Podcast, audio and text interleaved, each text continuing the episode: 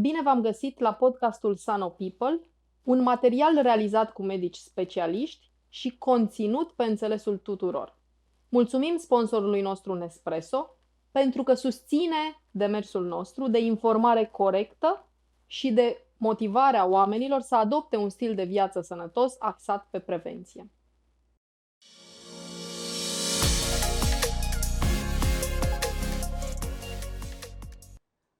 Bună ziua! Bun venit la un nou episod al podcastului Sano People. Ne aflăm la showroom-ul Nespresso din centrul Bucureștiului și avându-i alături pe partenerii noștri de la clinica Generis, am invitat-o astăzi la o discuție pe doamna doctor Marilena Băluță, medic primar, obstetrică ginecologie. Bună ziua, doamna doctor! Bine v-am găsit! Bună ziua! Bun venit! Vă mulțumim pentru că ne-ați acordat uh, timpul pentru această discuție și o să încep tradițional cu o întrebare despre ce v-a motivat, ce v-a determinat să alegeți această specialitate medicală. Um, am vrut să fac ginecologie de mult, adică din copilărie, cum își dorea orice fetiță să devină doctoriță. Uh, eu știam că vreau să devin ginecolog, bine, la 5 ani nu știam că se numește ginecologie, dar aveam să lucrez acolo unde vin copiii. Pentru că acum mulți ani, când ne-am născut noi, uh, copiii veneau cu barza. Și eu voiam să stau acolo unde vine barza să văd cum vin copiii. Și... Așa s-a întâmplat. Exact. Să ajung unde mi-am dorit. Um, uitându-mă puțin în uh, parcursul dumneavoastră uh, profesional, am uh, identificat embriologia ca arie de interes. Uh, toți ginecologii fac și embriologie sau doar unii dintre ei? Uh, nu, partea de reproducere umană asistată a venit ulterior, pentru că noi facem în România infertilitate și reproducere umană asistată încă din 1999 serios pentru că au primul copil născut în România prin fertilizare in vitro a fost în 1997 la Timișoara, Daniel, îl cunoaște toată lumea pe băiețel, acum e un băiat mare, uh, dar treaba serioasă a început uh, în 1999 la Spitalul Panait Sârbu, acolo unde mi-am făcut și eu rezidențiatul și mi-am ales Panait Sârbu special pentru partea de infertilitate. Embriologia a venit ulterior, prin mentorul meu, care a fost doamna doctor Laura Dracea, cu care mi-am făcut lucrarea de licență când mi-am terminat facultatea, și văzând la televizor uh, toată partea asta de a reuși să faci un copil în laborator, mi s-a, mi s-a părut wow, zic că ce frumos să poți să participi la uh, crearea unui copil, nu la nașterea lui. Era deja... Un pas în spate. Exact, mult mai mult decât atât. Uh, Uh, și mi-a plăcut foarte mult de doamna doctor. M-am dus la Panait Sârbu, eram în anul 4, am așteptat-o. Uh, am rugat-o frumos dacă mă poate îndruma cu lucrarea de licență, pentru că am vrut să o fac pe fertilizare in vitro și am și făcut-o. A fost de acord și din anul 4 m-am dus pe secția de reproducere umană asistată de la Panait Sârbu uh, și pentru lucrarea mea de diplomă, adică să-mi scot datele pentru a putea uh, face lucrarea de diplomă, dar am intrat și în laboratorul de fertilizare in vitro și acolo, a fost, uh, acolo s-a produs magia. După aceea, ulterior, doamna doctor a venit cu propunerea dacă aș vrea să fac embriologie, nu știam ce înseamnă, am zis da, ce putea să și fie rău. Istorie. Exact. și de acolo a început totul. Și partea mea de reproducere umană asistată a început cu embriologia, într-adevăr. Ați pomenit, uh, ați menționat așa mai, multe, mai mulți termeni și aș începe cu uh, termenul de infertilitate. Când știe un cuplu că există această problemă, da? Uh, păi, și ce face? Uh, un cuplu știe că există această problemă când uh, încearcă să facă un copil și văd că nu se întâmplă. Cât timp? Păi, de, conform definiției de caz, un an de zile când vorbim de un cuplu și din cuplu femeia să aibă sub 35 uh, de ani. Deci dacă avem un cuplu cu o femeie sub 35 de ani care încearcă de un an de zile să facă un copil și au văzut că nu se întâmplă lucrul acesta, uh, se încadrează în diagnosticul de infertilitate și trebuie să meargă la un specialist în uh, reproducere umană asistată ca să fie îndrumați investigați și îndrumați pentru procedurile ulterioare. Și ce cauzează această infertilitate, atât la bărbat cât și la femeie? Cum, care sunt posibilele cauze și cum ar arăta, cum ar suna Le-ați un produs împărțit foarte bine, la bărbați și la femeie. Deci avem cauze feminine, cauze masculine sau cauze pe care nu le cunoaștem și le numim idiopatice. Adică orice investigație am face, toate ies bune și totuși lucrurile nu se întâmplă. Uh, la femei avem, uh, în primul rând, cauza legată de vârstă, pentru că din ce în ce mai multe femei își doresc să facă copii la vârste din ce în ce mai înaintate pentru partea de reproducere. Ele sunt femei tinere, adică vorbim de femei la 35-36 de ani, sunt femei tinere, sunt în floarea vârstei, dar pentru partea de reproducere umană uh, sunt un pic bătrâne. Și atunci scopul nostru sau Ehm, partea noastră ca și ginecologi și specialiști în infertilitate este aceea să atragem atenția femeilor că ar trebui să se ocupe un pic de partea asta încă din tinerețe și tinerețe vorbesc de 20-25 de ani. Adică să ia în considerare uh, acest aspect încă de la vârsta asta, pentru că acum 30 de ani, uh, în vremea comunismului, femeile se căsătoreau tinere, adică la 25 de ani dacă o femeie era nemăritată era cumva stigmatizată că ce ai făcut până acum nu ai o casă și nu ai un copil. Uh, și vârsta ideală pentru reproducere este între 25-35 de ani. Și ce poate face o femeie la vârsta de 25? Care ar fi, uh, cum să spun, În primul rând să se informeze. Uh, și aici ne-ar fi ajutat foarte mult partea de Uh, n-aș spune educație sexuală pentru că a fost un mare eșec, educația sexuală în, uh, la adolescente, dar o educație medicală. Până la urmă și aparatul reproducător uh, este un tot unitar cu corpul nostru. Nu putem să învățăm să ne spălăm pe dinți și să nu avem grijă de partea genitală. Nu putem să mergem să ne facem analizele uzuale anual și să nu știm că ar trebui la, de la o anumită vârstă să ne testăm și rezerva ovariană. Uh, deci lucrurile astea se învață și uh, ideal ar fi fost ca lucrurile astea să se înceapă în adolescență, la fetele din liceu, începând cu 16 ani, pentru că tot avem o problemă cu acordul părinților referitor la partea de educație sexuală.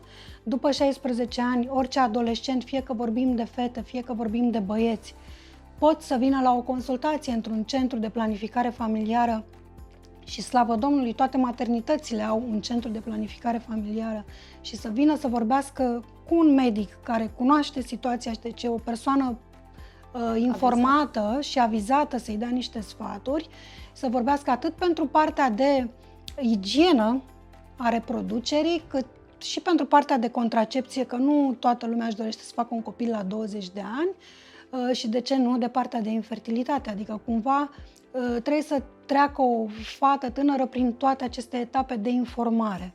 Să știe când și când este momentul să ia niște decizii în ceea ce o privește. Da. Um, dacă ar fi să ne întoarcem la sursa posibilei infertilități feminine, putem să spunem că o sursă ar putea fi infecțiile uh, genitale netratate sau trecute cu vederea? Da, este uh, infecția genitală, este o cauză de infertilitate și în special infecțiile cu clamidia. Uh, este, să zicem, cea mai răspândită boală cu transmitere sexuală, infecția cu clamidia, pentru că uh, la vârstele tinere partenerii nu întotdeauna ne rezumăm la un singur partener, avem mai mulți parteneri și atunci cu cât crește numărul de parteneri, cu atât crește și riscul de infecții cu transmitere genitală. Și dintre toate infecțiile astea cu transmitere genitale, clamidia este cea mai frecventă și care lasă urmări uh, uh, dacă nu este diagnosticată și tratată corespunzător. Um, cea mai frecventă, uh, să zicem așa, patologie indusă de clamidia este obstruarea trompelor. Prin infecția care trece un pic de colul uterin, ajunge la uter, ajunge la trompe, Ehm, le obstruează prin niște aderențe pe care le produce, pereții trompei se lipesc ehm, și știm, sau dacă nu știm, poate că aflăm, că locul de fertilizare în mod natural se întâmplă la nivelul trompei. Ori dacă trompa este obstruată, sigur că acest proces nu mai poate avea loc și este indicația clară de fertilizare in vitro. Întorcându-ne la cuplu, a determinat, după un an de zile uh, de încercări, uh, că este în această situație. Care sunt posibilele, uh, posibilele căi de abordare a situației? Păi, în primul rând, trebuie mers la un medic.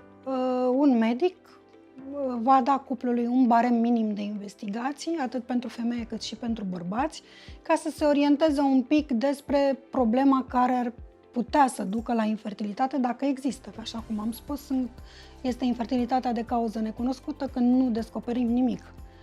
Uh, și dacă se descoperă ceva la unul dintre parteneri, sigur că se merge spre tratament acolo unde este posibil. Adică dacă femeia are o infecție, să o tratăm, dacă are patologie uterină de tipul polipilor sau fibroamelor care pot fi scoase și care împiedică o sarcină, ele pot fi rezolvate înainte de uh, procedură sau înainte de a încerca din nou uh, de a rămâne gravidă. Uh, dacă sunt uh, infecții la nivelul trompei sau și mai rău, să cuprindă și trompa și ovarul, uh, trebuie tratate și reevaluate, pentru că, așa cum am spus, infecțiile genitale, atunci când trec de partea de col uterin și ajung, în, și ajung în burtă, la trompe și la ovare, duc la infertilitate.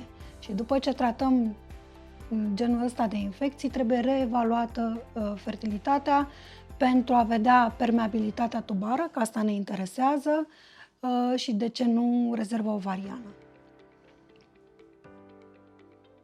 Iar la bărbat e un pic mai simplu, uh, pentru că ei au de făcut o spermogramă, o spermogramă care ne spune potențialul fertil. Niciuna dintre investigațiile pe care le uh, dăm cuplurilor să-l facă, nu o să ne spună dacă cuplul este fertil sau nu. Ne spune doar potențialul fertil.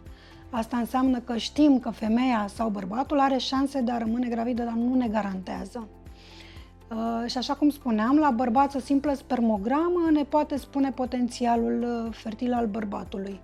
Uh, pentru bărbați e un pic mai simplu de investigat infertilitatea, în primul rând că nu depindem de un ciclu menstrual, ca să putem să facem uh, investigații. Uh, recoltarea uh, spermei se poate face la domiciliu sau la laboratorul unde merge să își facă investigația. Uh, rezultatele spermogramei vin în aceea zi. La spermocultură durează un pic mai mult, 3-4 zile, pentru că fiind culturi, ele trebuie însemânțate pe merii de cultură și durează un pic mai mult până cresc bacteriile, să știm dacă are sau nu o infecție.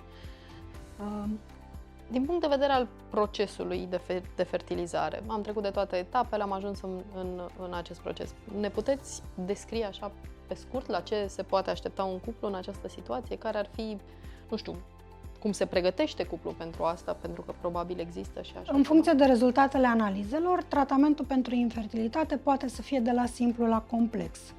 Simplu însemnând când avem toate lucrurile, să zicem, în parametri sau ușor modificate și atunci o numim subfertilitate, în sensul că cuplul are nevoie de un pic mai mult timp de a rămâne, de a obține o sarcină și nu are neapărat interve- are nevoie de intervenția medicului și atunci putem să mergem pe partea de contact sexual dirijat, de exemplu, Uh, stabilind că femeia are ovulații, că are trompe permeabile și că sperma este bună, uh, se pot face monitorizări ale ovulației și uh, se îndrumă cuplu să aibă un contact sexual în perioada perifertilă cât se poate de sincronizat ca să nu pierdem momentul ovulației.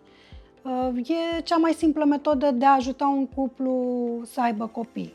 Următoarea etapă este inseminarea artificială, care presupune și intervenția medicului, în sensul că avem nevoie de o uh, monitorizare a ovulației și, în al doilea rând, avem nevoie și de un embriolog care să ne prepare sperma pentru inseminare. Pentru că lucrurile astea se fac într-o clinică acreditată de reproducere umană asistată. Uh, sperma este recoltată la clinică de data asta, este preparată de către embriolog, în sensul că se separă spermatozoizii de lichidul seminal, uh, pentru că lichidul seminal este imunogen și atunci nu este bine să-l introducem în uter, se separă spermatozoizii de lichidul seminal, se concentrează, în concentratul de spermatozoizi rămân cei mai buni spermatozoizi și se introduc la nivelul uterului printr-un cateter. Așteptăm ca fertilizarea să aibă loc în trompă în mod natural, în sensul că trebuie să, ferti- să ovuleze femeia, să se întâlnească spermatozoidul cu ovocitul, să se formeze embrionul, el să coboare în uter și să se implanteze. În continuare pe cale naturală. Pe cale naturală, da. Ajutorul este dat doar de locul unde se lasă sperma. La un contact sexual, sperma rămâne în vagin, la inseminare artificială, după preparare, o introducem în uter. În rest, procedeul este absolut natural. Dacă trecem la următoarea etapă, care este fertilizarea in vitro, e un procedeu un pic mai complex, durează și puțin mai mult, asta însemnând două săptămâni sau o lună în funcție de protocolul pe care se merge. Ehm, stimularea se face cu injecții, pregătirea se face cu injecții, injecții pe care femeia trebuie să și le facă singură, ehm, bineînțeles învățată de noi. Se monitorizează pe parcursul acestei proceduri ehm, partea de inhibiție și de răspuns la tratament. Se stabilește ziua puncției, unde trebuie să vină împreună cu partenerul, se recoltează ovocitele printr-o puncție transvaginală cu analgezie. Femeia doarme pe parcursul recoltării pentru că este o procedură neplăcută și atunci primește un pic de analgezie, se recoltează ovocitele, se trimit în laboratorul de fertilizare in vitro, domnul recoltează sperma, la fel este preparată, se inseminează ovocitele în aceea zi și după aceea așteptăm formarea embrionilor și, bineînțeles, embriotransferul, care se poate face în ziua a treia sau în ziua a cincea după puncție. Și așteptăm două săptămâni și vedem rezultatele procedurii. Ar fi corect să întreb uh, care este rata de succes a acestor Da, proceduri? este corect. Normal că fiecare cuplu când vine să facă o procedură, următoarea întrebare este și ce șanse avem. Și șansele vin uh, cumva legate de patologia care a indus infertilitate și de vârsta femeii, pentru că vârsta femeii ne dă calitatea ovocitului. Ca să obținem un embrion de calitate, trebuie să avem un ovocit de calitate. Și un ovocit de calitate se găsește la o femeie tânără. Dacă vorbim de femei sub 35 de ani, cu o rezervă ovariană bună, șansele de a obține o sarcină din prima sunt undeva în jur de 40%. Uh, sigur că cât se asociază patologia, scade și procentul de reușită, dar e oricum mai mare decât la un contact sexual unde știm sigur că nu se poate întâmpla nimic, mai ales atunci când avem niște trompe obstruate. Cumva ne-ați spus puțin mai devreme, ne-ați dat așa câteva uh, idei legate de educația tinerelor. Și aș încheia cu o întrebare uh, care mă privește în mod direct, anume ce sfat ați da mamelor de fete tinere sau mici uh, legat de educația pe care ele o pot da mai departe acestora despre cum să abordeze sănătatea viitoarei femei și de la ce vârstă ar trebui să Să vă spun eu că am o fată de 20 de ani Mulți înainte. și am trecut prin uh, etapa aceasta și de discuție despre reproducere când uh, toți părinții se feresc să le spună copiilor cum vin copiii pe lume și atunci ei și-au informația de unde pot și, din păcate, e o informație greșită. Uh, eu cu fata mea am făcut-o un pic altfel, în sensul că am luat-o în laborator, i-am arătat și cum arată ovocitele și cum arată spermatozoizii și cum arată embrionii. Uh, n-am mai avut curiozitate să știe cum se fac copiii.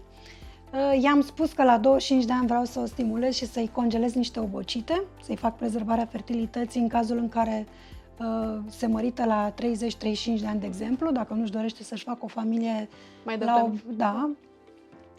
Uh, pe partea de bol cu transmitere sexuală, i-am spus ce este bine să facă, sper să mă și asculte. Um, dar femeile uh, și mamele în general, dacă nu știu cum să abordeze problema sau dacă le e rușine să abordeze problema, trebuie să știe că fiecare maternitate mare au, are un centru de planificare familiară unde sunt doctori, medici, uh, care știu cum să uh, ducă o discuție și cum uh, să facă o adolescentă să înțeleagă câte ceva despre corpul ei. Este foarte important lucrul ăsta.